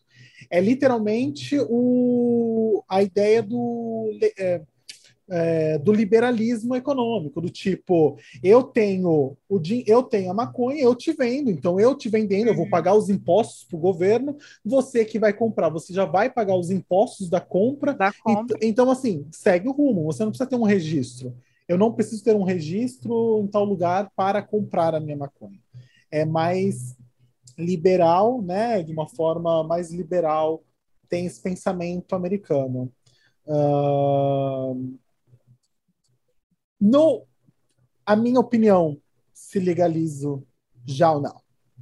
A minha opinião é, tipo, como a Rafa falou, eu acho que a questão medicinal, eu acho que a gente está muito atrasado ainda. Como muitas questões estamos muito atrasados, mas a gente está atrasado nessa legalização, cara. É uma questão, para mim, é, de saúde, é uma questão de empatia, né? É uma questão assim do tipo, eu ver uma mãe com filho convulsionando nove vezes em 30 minutos e falar, pelo amor de Deus, libere isso para essa mãe. Autorize essa mãe ter essa, sabe, essa autorização. É, é para mim é muito é muito maldoso, sabe? É uma é você ver o ser humano que não permite isso de uma forma muito maldosa. Mas a gente sabe que, né, como a Rafa falou, já está seis anos aí em trâmite. Se você parar para pensar os avanços nos estudos desses países que são liberados, os estudos, as pesquisas, é, com certeza, futuramente, eu entendo assim, né, no mundo capitalista que a gente vive, as grandes, os grandes, uh, as grandes indústrias farmacêuticas, percebendo um grande lucro, com certeza vão começar a pressionar os governos para que liberem o uso medicinal. Então, assim, é literalmente um passo. A gente está andando a passos é, lentos, mas com certeza, daqui dois, três anos, vai começar a ter essa pressão dessa indústria, né? Que a gente sabe que a indústria farmacêutica é uma das maiores do mundo e a mais forte em lobby, né, no mundo. Então, agora o uso recreativo eu também acho que deveria ser legalizado já. Porque eu acho que entra numa questão, como você pontuou muito legal no início, Rafa, da liberdade individual. Eu acho ah. que eu tenho que ter a minha liberdade de decidir o que eu quero ou não usar no meu corpo. Então, por essa liberdade, e eu entendendo que a cannabis não tem um prejuízo de como o álcool tem, de eu tomar um, dois copos de uísque, pegar o meu carro e matar cinco pessoas na rua. A cannabis, a gente sabe disso, né? A gente, todo né, a gente né, vê os memes aí, todo mundo falando, é, eu quando fumo, eu não pego um carro, sabe? Não... Enfim. Então, eu acho que é uma questão para mim de liberdade individual. Se eu tenho a liberdade de pagar um imposto, eu tenho a liberdade de escolher o que eu uso e não no meu corpo. Né? Pior que o imposto não tem liberdade, amigo. Hã? não ouvi. Eu falei pior que para o imposto a gente não tem liberdade para é, pagar. É, infelizmente. Mas assim, mas a minha opinião, mas eu entendi o ponto, entendi o ponto. Mas a minha opinião é literalmente da liberdade individual de cada um. É. E se é. for pegar nesse. É, aí é um outro ponto, né? Você está falando e eu estou pensando aqui. Sim. Talvez seja o, o, inverso do que eu pensei. Talvez se, ao legalizar de forma até a questão recreativa, aí se veja num momento de correr contra o tempo para se fazer políticas públicas. É um ponto também a se pensar. É um em vez de pensar na, na, política antes para então legalizar, agora com o que você está trazendo pode ser o inverso. Eu não tinha pensado nesse ponto. Mas agora pensando no teu ponto, aquele louco, né? Mas agora pensando no teu ponto, pensa só, se a gente não trouxer é, políticas públicas primeiro, talvez depois que legalize, a boiada já está tão já lá que tudo se esquece, entendeu? Entendeu o que eu quis dizer? Talvez uhum. interessante trazer políticas primeiro, é. apresentar umas políticas Tá, ah, mesmo enfim, que vá, a, a, não ser que vá ajustando no caminho, né? Nos completamos, galera, nos completamos. Eu acho que provavelmente vai acontecer isso que a Rafa falou, que é primeiro aprovar e as políticas vêm atrás. Uhum. Como tudo é. no Brasil, tudo vem Sim, atrás. Tudo vem é. atrás. É, a minha opinião é quase que buscando o ideal dos mundos, né? Não dá outra. Mas aí, continuando o nosso pensamento, Débora. Diga. Legaliza já ou não? Não, legaliza, pelo amor de Deus. Mas é muito engraçado que eu vinha pensando de um jeito e vocês estão falando tudo. Não tem muito o que falar, não, viu? Porque vocês já colocaram pontos muito importantes. Eu sou a favor da legalização, eu sou a favor do uso adulto, mas também concordo com os dois com relação assim, a uma preparação de leis, de, de situações e tudo. É, eu sou a favor de a gente fazer igual os Estados Unidos, porque eu começo a pensar aqui que se a gente vai na política do Uruguai, eu já consigo ver, e você colocou um ponto perfeito, Diego, você colocou um ponto perfeito que eu não tinha pensado. O, o Zezinho, que não quer que o governo descubra que ele foi comprar com o código dele, como diz a carteirinha dele, aquele cara, ele vai fumar escondido. É, é, ou ele vai tentar conseguir de forma ilícita, você entendeu? Ele então, vai continuar eu, comprando vai continuar. Então eu meio que eu estava lendo e eu falei, nossa, como esse negócio do Uruguai é legal. De repente você faz. Quando você falou, eu fiz, eu acho. Então, assim, eu sou a favor da liberação para o uso recreativo, do uso adulto, perfeito, mas ao mesmo tempo eu sou das políticas dos Estados Unidos. Eu tenho eu vendo, essa é minha loja, eu pago meu imposto, você entrou, você pagou e você saiu. Se pararem você ali na esquina, branco, preto, pardo, alto, baixo, gordo magro, você comprou, tá certo, tem a nota fiscal até ali, ó. Você passou no caixa, entendeu? Então, eu sou a favor disso. O que me, me, me remete também para uma situação que, assim, a gente vai falar disso, e eu acho que a gente vai falar disso mais um ano, de que não vai ter, porque a gente está falando de um governo pré-arcaico, pré-histórico, com uma bancada evangélica, grande, de grande maioria evangélica, que tem um preconceito e que não vão liberar isso nem para uso medicinal, porque tem um preconceito. Então eu fico pensando, cacete, ou a gente melhora, ou a gente vai votando, ou a gente vai tentando, porque lá vão mais anos, e eu acho que vem mais uns dois anos isso, e mesmo que seja, como o Riad falou, por baixo dos panos, é, nós temos um, um, um governo arcaico e, e, abre aspas, evangélico, que com uma bancada evangélica muito forte, que eles vêm brigando contra isso há um tempo e está cada vez mais altos, porque quem, quem consegue ouvir,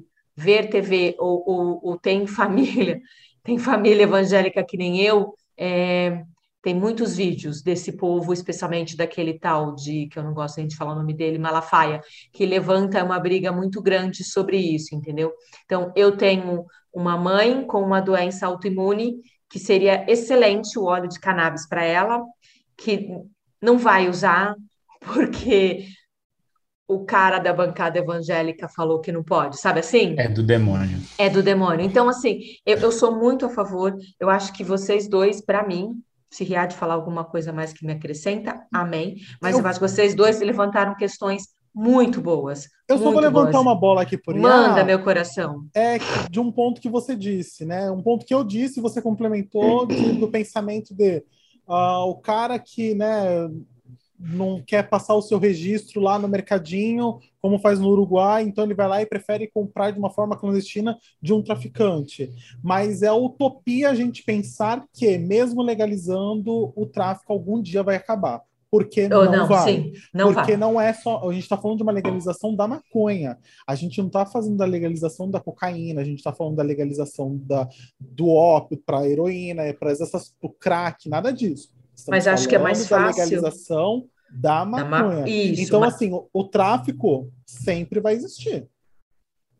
Sim, mas ao mesmo tempo, vamos pensar de novo. Nós estamos falando de um país é, de um, de um país com leis arcaicas. Imagine esse país, que é o nosso Brasil, controlando o teu uso de maconha, tendo acesso a tudo que você consome, tendo acesso quando tu comprou, quando tu não comprou. Eu fiquei pensando nisso quando você falou, me saiu fumaça da minha cabeça aqui raciocinando nessa linha de nessa linha, entendeu? E essa fumaça não foi de maconha. Não, não foi, porque a gente é, é estranha, a gente é viciado em outras coisas. Mas assim, o, o que acontece é, é isso. Nós vamos sair de um governo que quer controlar a nossa liberdade de uso para um governo que controla e sabe o meu uso. Você entendeu? Isso também é muito importante, é um ponto de vista muito interessante. Você foi ótimo nisso. Faz a gente ficar depois lendo aqui, entendeu? Ria? Agora é minha vez, gente. É, legaliza, legaliza já, meu amigo.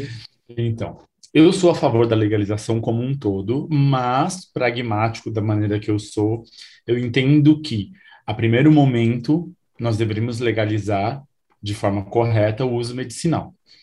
Primeiro, porque é uma coisa que você mesmo disse, Diego, é, as indústrias farmacêuticas, hora ou outra, vão chegar batendo, na, batendo, não vão nem bater na porta, vão vir com os pés no peito, pés no peito. do governo brasileiro. É, mais cedo ou mais tarde isso vai acontecer, quer a bancada evangélica ou o que É. for, queira ou não. O lobby da indústria farmacêutica é muito forte. Então vai chegar um momento que isso vai acontecer, mesmo que demore um pouco. Mas seria muito interessante se legalizasse de, o uso medicinal para a gente ir tratando desse assunto de uma forma muito melhor a se conversar, para depois a gente chegar na legalização do uso recreativo adulto, como vocês mesmos disseram. Primeiro, porque assim, e por que, que eu sou a favor da, depois desse ponto, a legalização do uso adulto recreativo? É, quando a Rafaela falou que muita gente fala que as drogas, é, a maconha é a porta de entrada para outras drogas, eu acho que a porta de entrada para as drogas é a saúde mental. Então começa desse ponto. A saúde mental é a porta de entrada para as drogas. Então, se você não tiver um tratamento de saúde mental, não é a maconha, pode ser o álcool, pode ser o açúcar, pode ser o tabaco, como pode ser a cocaína, heroína, LSD e outras drogas. Então, é muito mais interessante você cuidar disso do que pensar na maconha como a porta de entrada para outras drogas. E a partir do momento que você tem uma regulamentação desse uso, você consegue organizar isso de uma forma em que grande parte do, não vai acabar com o tráfico, mas grande parte desse tráfico e grande parte da violência pública se dá ao fato da venda de maconha ilegal, em que as pessoas vão aonde tem que ir, vão nas periferias, ou existe esse movimento em torno disso. Então, isso legalizado vai ser as pessoas vão ter o acesso, assim como é nos Estados Unidos, e vão comprar. Por exemplo, nos Estados Unidos, após a liberação disso na, em Nova York, no estado de Nova York. Então, estima-se que em Nova York, o, o movimento é, do mercado da venda da maconha vai, vai movimentar 1,2 bilhões de dólares em 2023, no próximo ano, e desse dinheiro, 350 milhões vão ser impostos para o governo. Então você pensa essa quantidade, isso no estado de Nova York. Pensa a gente falando isso no Brasil como um todo, a quantidade de dinheiro, a movimentação disso em um imposto que poderia ser usado para a segurança pública, principalmente, e para a saúde da população e educação como um todo. Mas se isso fosse usado para segurança pública efetiva, segurança pública, não ameaça pública que é o que existe hoje. Uhum. Hoje em dia a gente a gente tem uma ameaça pública que qualquer um tem medo da repressão policial como um todo. E, e, você mesmo tinha falado, Diego, da maconha, que o álcool você consegue, a pessoa bebe, ela pode matar outras pessoas, a maconha ela não traz esse prejuízo a terceiros. O máximo que ela pode trazer é o prejuízo ao próprio usuário. Então, a maconha como uso recreativo, é, adulto, ela vai trazer muito mais benefícios econômicos e, e de segurança para a população. Só que isso é uma coisa que precisa ser discutida com mais afinco. Eu concordo, mas para todo mundo concordar como nós, isso precisa ser uma coisa debatida e conversada. Quando ela vai ser? Quando as pessoas começarem a fazer uso medicinal, e aí, por exemplo, a mãe da Débora chegar até ela e ela fazer esse uso medicinal um dia e ver que não é do demônio, talvez a gente possa se discutir sobre o uso adulto. É. Então, eu acho que assim, é o caminho, mas vai levar um tempo. Então, acho que para isso não, não acabar sendo uma bagunça, precisa de um prazo e de um tempo. Então, é melhor que se legalize primeiro o uso medicinal, mas como disse, eu acho que provavelmente no dia que isso chegar por baixo dos panos e um dia a gente acordar e descobrir que o uso é, da maconha recreativa é, é legalizado, as leis vão vir atrás da galope tentando alcançar. Acho que dificilmente a gente vai pensar em leis para isso, e na hora que as leis estiverem todas bonitinhas no papel, a gente fala assim: amanhã já pode vender. Lá na nunca padaria. foi para nada, né? Nunca, nunca em nada no Brasil pensou as leis antes para ter né, algo efetivo. Não vai ser agora da Já cannabis que pensou? vai, né? Chega É. Bolsonaro na TV e fala: gente, amanhã você pode ir na padaria tá para vender. Não vai ser assim. Não. Então, pro- Mas, mas eu digo, quem tiver dúvida, vem conversar comigo na DM que eu te dou 13 motivos do porquê legaliza já. Entendeu, galera? Exatamente. 13 motivos. O Diego dá 13 motivos, ele sabe contar nos nove dedos dele. Mas é isso, eu acho que. E essa história de que a legalização vai aumentar a quantidade de usuários é balela, gente. É. Quem quer consumir maconha hoje no Brasil consegue comprar de maneira fácil e vai comprar. Então, não é porque está vendendo ilegalizado que as pessoas vão começar a usar. Vocês que não usam, não vão chegar porque legalizam, hum, vou ali, posso acender um cigarrinho. Como assim, vocês que não usam, Uriah? Vocês, ouvintes. Ah, tá. É pra não tô mim, falando gente, é vocês, não tô falando vocês, aí nós três, nós quatro aqui, eu tô dizendo assim, vocês que não usam, ouvintes, não vão chegar e falar assim, nossa, hoje eu quero, hoje tá vendendo ali na padaria, vou comprar e ver se com pão funciona. É, vou comer um brownie especial. Então, assim, fora que isso legalizado vai ter.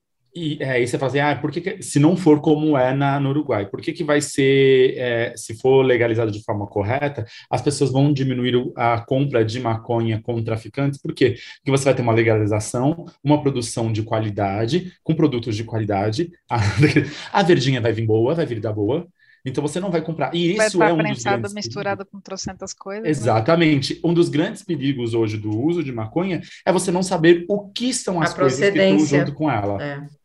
Às vezes, 40% dela é maconha, o resto é o mínimo cocô de vaca. No mínimo, na parte boa. Fora as outras coisas. Então, já existe o caso de pessoas que usaram maconhas em determinados lugares, tiveram outras reações, dado as substâncias que estavam misturadas com ela. Sim. Muito bem. É, galerinha, eu acho que conversamos. Conversamos? Conversamos. Conversamos. Beleza. É, eu acho que a gente teve acho que um papo bem interessante, né? Como eu disse no durante o programa, não estamos fazendo Levantando bandeira, apologia. É, não estamos fazendo apologia nenhuma, é literalmente uma conversa, uma discussão sobre o assunto e são opiniões aqui, né? Poderíamos ter uma opinião falando, não, não legaliza nada, enfim, iríamos ter essa opinião. Só que Somos quatro- progressistas. somos progressistas, é, mas os quatro pensam de uma certa maneira da mesma forma, né? Não é à toa que somos amigos. Aqueles, né? Diego, uma pergunta. Agora que já deu 4 e 21, a gente falou sobre o que hoje? Oi? Não sei. É, Hum. Eu tenho. Eu preciso beber aquele chá, daquele. Ah, eu esqueci o nome daquela flor, daquela Uma florzinha folha. branquinha, Uma né? florzinha branquinha, não lembro. O que, que a gente falou hoje? Margarida? Gente. Margaridas. Margarida, por favor. Ah, Aquelas bem. Já gravou? Qual, o nome, qual o nome de vocês? Já gravou? Quem são vocês? Ai, gente, acho que a gente teve, como eu falei, é, foi uma conversa muito interessante.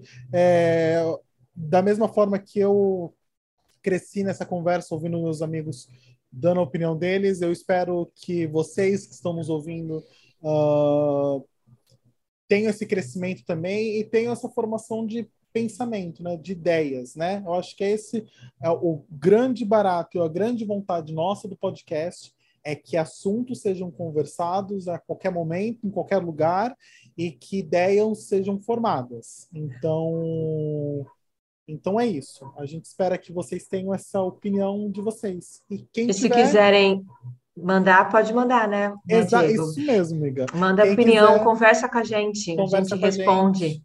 Manda aqui no Sim. post aqui do Instagram, conversa com a gente no Isso. post, fala a sua opinião. Ah, eu tenho medo de passar minha opinião, então chama a gente no DM e passa aí a opinião de vocês, o que vocês acham. É, essa troca é importante, né? Ainda mais para assuntos assim. Sérios, que eu acho que é importante, assuntos importantes aí para a sociedade. É que as pessoas evitam falar, né? É. Exatamente, que as pessoas hesitam falar, amiga. É isso, galerinha. Agora vocês sabem muito bem. Vocês sabem muito bem o que, Costocinho, galera? É o costocinho, É o momento mesmo? É o quê costocinho. É o- Esqueci. É o tapa na pantera? A única coisa É um- que eu não esqueço ah, é o um tapa. costocinho. Quando tem costocinho, eu não esqueço. É, é, é, é momento, como que era o nome daquela? É, é o momento Costocinho. Fernandona? Não, é Fernandona? É Fernanda? Não, é do Paulo, não é do Paulo? Paulo Gustavo. É do Acho que Paulo. Acho que vem agora o momento Ah. Paulo, gente. Vem aí o momento Paulo. Tchau, galera. Selo de qualidade, Viola Davis. E como vocês puderam ouvir, esse é o momento que mais gostamos desse programa. Sim, é o nosso momento selo de qualidade, que nesta temporada a gente está homenageando a grande, a musa, a diva Viola Davis. E hoje eu vou começar com o meu selo de qualidade. Sim. Meu selo de qualidade desta semana, eu vou. São, são duas coisas. É para uma pessoa, é para o pro programa e para apresentadora. O programa é Tretas TNT e a apresentadora Ah. é a Fernanda Soares. Maravilhoso. Gente, primeiro que os temas do Tretas TNT é um melhor que o outro. Então, assim, é do tipo. É, é, Demi Lovato contra o mundo. Aí, to, porque todo mundo odeia Demi Lovato? Porque todo mundo tem tretas com a Demi Lovato? Ou Kim Kardashian versus é, Taylor Swift. Aí ela vai contar todo o enredo da trama do porquê tem a treta entre a Kim Kardashian e a Taylor Swift. É, tretas entre. é, a treta é Madonna versus Lady Gaga. E ela conta minuciosamente, com fatos, é, momentos, frases no Twitter. Ela, gente, é sensacional. E, e eu não só o Treta CNT, mas eu quero deixar claro que esse programa só é maravilhoso porque a Fernanda Soares é a apresentadora. Ela é maravilhosa. Ela narrando as tretas é muito engraçado, gente. Você dá risada do início ao fim. São, são programas curtos, né, no YouTube, assim, de 10, 15 minutos. É sensacional. Sensacional. Eu amo quando ela fala alguma coisa, ela em livre tradução. Ela vai traduzir uma treta, ela traduz na treta de em livre tradução. Tradução, É, é. gente, Quando ela vai falar, vai falar sobre o Twitter, né? O Twitter tá em inglês, ela fala, gente, livre tradução, né? Só- o único apelo que eu tenho a fazer ao diretor é diretor, com, mexa esses pauzinhos, traga ela para conversar com a gente. Essa é sensacional, hein? Gente, ela é muito maravilhosa. Gente, eu amo, amo. Eu me perco nos vídeos, eu assisto, revejo vídeos que eu já vi de novo. Sim. Nossa, é maravilhoso. Gente, como é bom. Hoje, como hoje é bom. mesmo, hoje mesmo eu mandei um treta CNT no nosso grupo que a gente tem aqui do podcast. Eu mandei um treta CNT para Débora para ela assistir, que é da Kim Cattrall com a Sarah Jessica Ai, Isso. e, gente, esse é muito maravilhoso. Esse Gente, é muito bom, todos. Débora. Esse é muito engraçado, porque você escuta, você fala, gente, eu não acredito, sabe? Da forma que ela tá falando, assim, no meio, ela fala assim, gente, a Sarah Jessica Parker, ela tem uma narrativa, ela tem amigas e ela tem não sei o quê. Na verdade, ela é a Taylor Swift da, da, da TV americana, do tipo assim, ela é muito sensacional, muito sensacional. eu amo, amo Fernanda, ela se algum dia você ouvir esse programa, saiba, eu te adoro, porque você é muito boa, muito boa mesmo. E ah, sigam ela no Instagram, porque ela é muito legal no Instagram. Ah, ela não faz só o Treta TNT, como ela também trabalha para TNT, então ela tá E ela tem um presente. canal no YouTube dela mesmo. Ah, ela tem um canal no YouTube, Iri? Tem, tem. Eu já vi vídeos dela fora do Treta Ah, TNT. legal, legal. Mas na TNT ela faz todas as premiações lá fora. Eu acho que ela mora nos Estados Unidos. Não, não sei se estou, se isso é certo, essa é uma verdade, mas eu acredito que sim. Então, tudo que é relacionado às premiações, à música, ela sempre está envolvida, a TNT sempre coloca ela, e é sempre muito bom. Então sigam ela no Instagram, é arroba Fernanda Soares mesmo. Fernanda Soares, vocês encontram ela lá. Débora, seu selo? Meu selo de qualidade. Meu selo de qualidade. Meu selo de qualidade vai para um filme, vai para um homem que está nesse filme. Na verdade, vai para uma diretora. Não, eu não sei o que falar. Meu selo de qualidade abrange muita gente. Meu selo de qualidade vai para Matrix, para o novo Matrix, que Matrix já era bom. Eles conseguiram mostrar que depois de anos continua bom. Meu selo de qualidade que vem abrangendo vai para Keanu, que consegue envelhecer digno e consegue atuar melhor mesmo depois de tudo isso. Meu selo de qualidade vai para essa diretora Lena, que é fora de tudo, de tão maravilhosa que é ela, que colocou todo o elenco de Sense 8 dentro do filme. Cada um, você tá olhando ali, passa um lourinho, você fala, mas é o Max? Aquele não. Então, é maravilhoso. Selo de qualidade vai para Keanu Reeves, que mostrou que, tipo, a gente deveria, de vez em quando, sair do lugar comum e tomar aquela pílulazinha vermelha e ver de outros olhos tudo de novo. Acho af, fantástico. Eu já era fã e continuo mais fã ainda desse filme, continuo bom. Continua bom, continua bom, gente. Continua bom demais. É que eu, eu tenho que me segurar, senão eu começo a falar e dou spoiler. É, Ah, não, não dei spoiler, não dei spoiler. Não, não posso me dar, juro. Toda vez que eu vou Gente. falar desse filme pra alguém, de falar, você já viu? Vai ver Matrix. Ah, eu não. dou spoiler, porque tá maravilhoso, tá É maravilhoso. muito bom, muito bom. Gente, a Lena Wachowski é sensacional. A irmã Ela dela voltou, a visão, Lily não é. voltou. Então não é Uhum. um filme das Ela irmãs tem um olhar, mas- é, ela tem um olhar, ela tem um olhar muito bom. E é muito legal que, assim, o que eu gosto é que eles não mascararam. É, todo mundo está com a idade, tem rugas, tem, tem vida, tem coisa. Tá, mu- tá muito bom, gente. Eu, acho, eu gosto muito quando você vem com um filme depois de tantos anos e você coloca os atores e, e você não, não mexe, sabe assim? Não altera a face, não altera o rosto, não joga uma pitadinha de, ai, não envelheceu, estamos na Matrix. Não, amor, nós envelhecemos, tá? Nós vivemos e nós envelhecemos e nós estamos maravilhosos, tá bom? E alguém, alguns rejuvenesceram, né? Um ou outro detalhe. um ou outro detalhe. Mas tá, eu, eu amei, eu amei, amei. E eu, eu brinco muito que a gente de vez em quando precisa tomar a pílula e ver de outro ponto de vista. Pontos de vista são sensacionais. Ah, ah, eu posso contar uma piadinha? Pode. Pode. Débora, qual é o ator que odiou o ano? Odiou o ano? É, Ai, não Já sei. entendi. Keanu Reeves. Na mesma praça.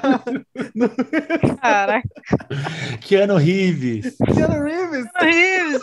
Que Reeves. Reeves, Mussum. Gente, isso saiu da minha cabeça. Olha só, olha só. Aham. Foi ótimo. Excelente, excelente. Por isso que é ruim. Ai, mas meu selo de qualidade vai para Matrix. Meu selo de qualidade vai ela, vai para a Matrix. E para a Lena e para a Kian. Uau. Riad?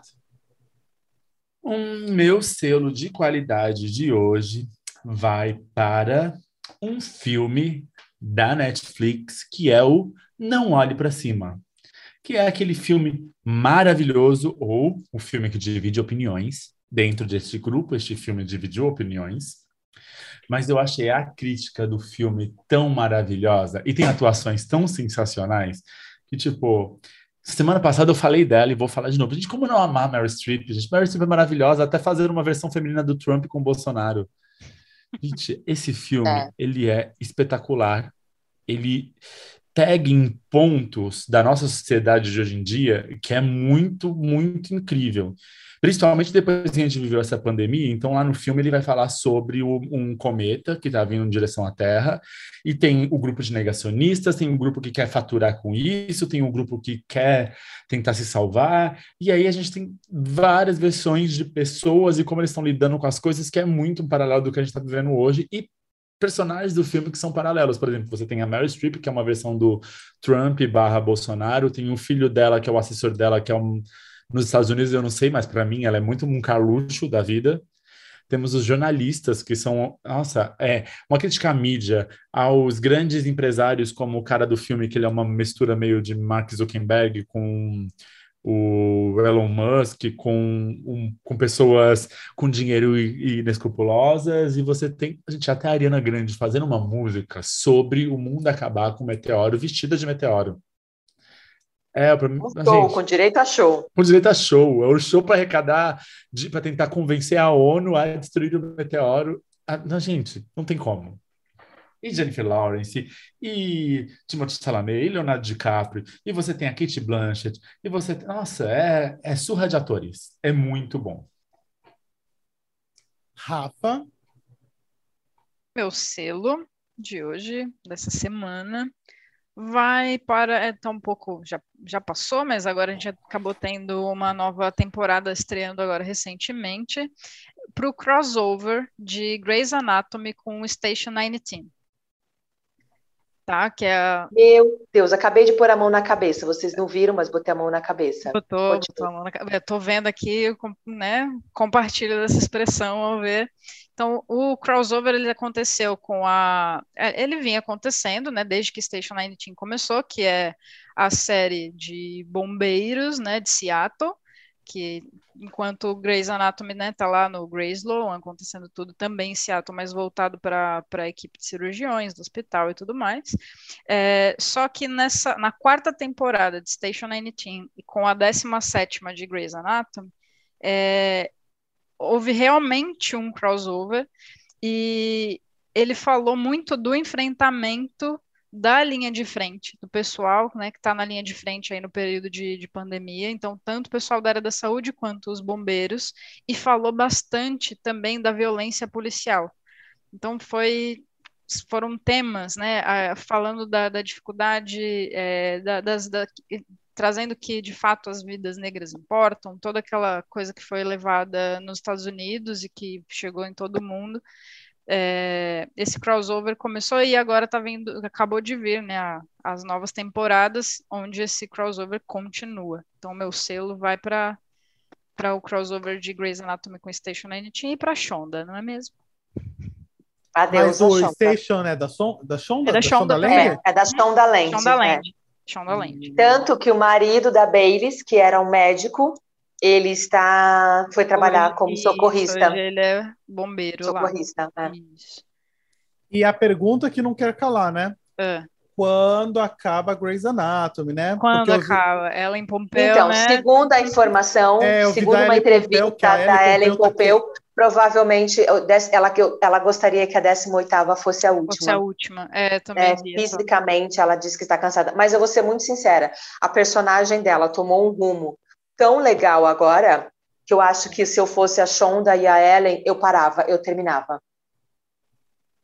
Gente. Eu terminava. Ela teve Covid, o pós-Covid. Eles, eles, a Rafa falou fantástico. Eles entraram e eles fizeram episódios muito emocionantes do ponto de vista médico do Covid. Uhum. Foi muito bonito, foi muito bonito os episódios, emocionantes mesmo. De a perdas, Shonda, de tudo. A Shonda eu acho engraçado porque ela é um tipo de o Grey's Anatomy ela iniciou escrevendo, né? Ela não era uhum. só a produtora, ela também era a escritora também do Grey's não, Anatomy. Grey's Anatomy é dela, escrito por ela. Grey's escrito Anatomy até é dela. hoje. É, ela, ela, ela ainda fica de, na linha de frente de Grey's Anatomy. Grey's Anatomy é a menina dos olhos dela. Tá, era Grey's então... Anatomy e Scandal. As duas eram a menina dos olhos dela, escrito por ela, de sentar, virar à noite. Eu só sei que a Shonda, ela é tipo assim, eu, eu sinto muito isso nela, ela é um pouco rancorosa. Então, e era um tipo de. Ela é mulher, meu amor? Tipo de situação assim também. Não goste dos personagens. Porque quando a Shonda não encrenca com o ator, ou alguma situação. Ou personagem, alguma coisa, ela personagem. Mata. Sim. Tipo assim, mortes tenebrosas, acidente de é. avião, é. acidente de carro, perde a perna, é tipo assim. Ah, mas e... tem personagem que volta também. É, que nem, não quero dar spoiler, mas o último episódio de Grey's Anatomy é tem um carro que desce ribanceira com um personagem dentro. Olha. É, e aí, ao mesmo tempo, dois episódios antes, ela faz um, um crossover, né? Um Station e, e, mata um personagem de Station, tanto que entra a Bailey, assim, é bem legal. Ela, adorei, Rafa, porque é muito bom. Fez bastante essa última temporada, um crossover direto deles, entrava foi, personagem.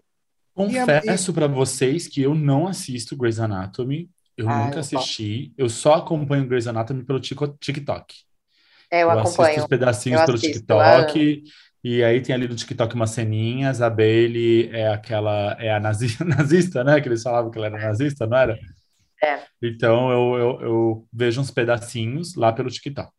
A Shonda é algo que a gente tem que louvar, é, assim, é, o, é a revolução que ela fez na televisão americana, né? É. Assim, os, os, as séries, da forma que ela colocou, e, e sim, ela fez uma grande revolução, até mesmo para as atrizes negras é, que ela... não tinham representatividade. Ela fez Scandal com uma atriz protagonista negra.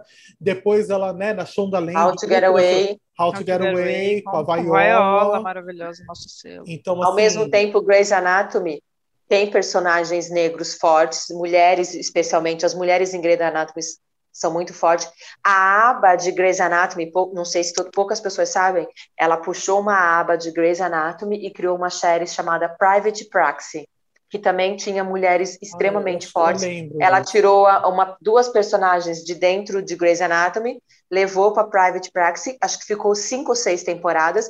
Tinha uma mulher negra, uma atriz que eu acabei de esquecer o nome dela, era fantástica também. E Private Practice eram isso, mulheres fortes. As protagonistas eram mulheres muito fortes. Ela sempre faz isso. Ela põe homens muito fortes, muito inteligentes, mas as mulheres conseguem ser fenomenal e muito dona do seu nariz, assim. E se Sim. você puxa da Shondaland tudo que ela vai criando, são personagens de mulheres muito fortes, assim. E ela dá muito ênfase aos negros, assim. Tanto que Grey's Anatomy, vários episódios, quem dirigiu é uma atriz que faz parte do elenco.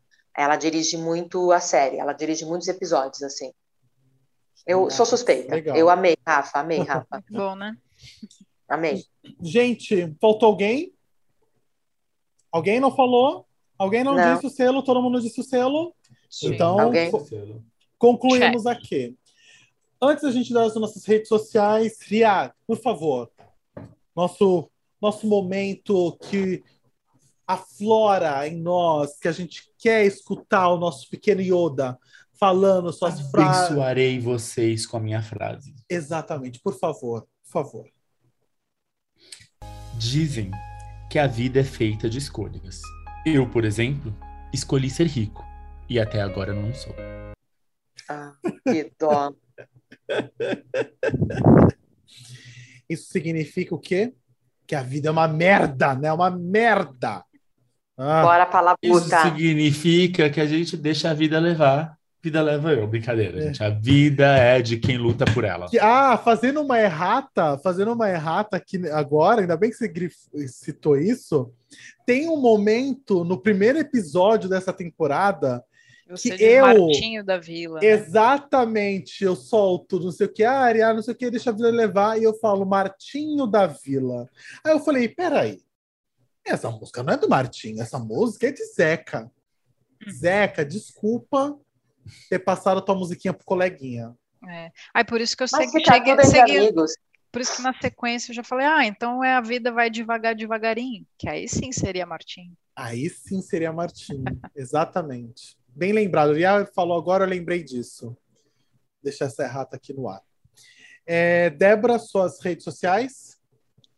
Arroba Debs underline Cris. Arroba Debs underline Cris. Rafa?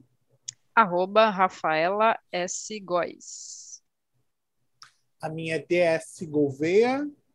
Ria? A minha é arroba Riad. E assim, estamos sucintos, né? Estamos Sim. sucinto. E o do Tá podcast é adulto, Core?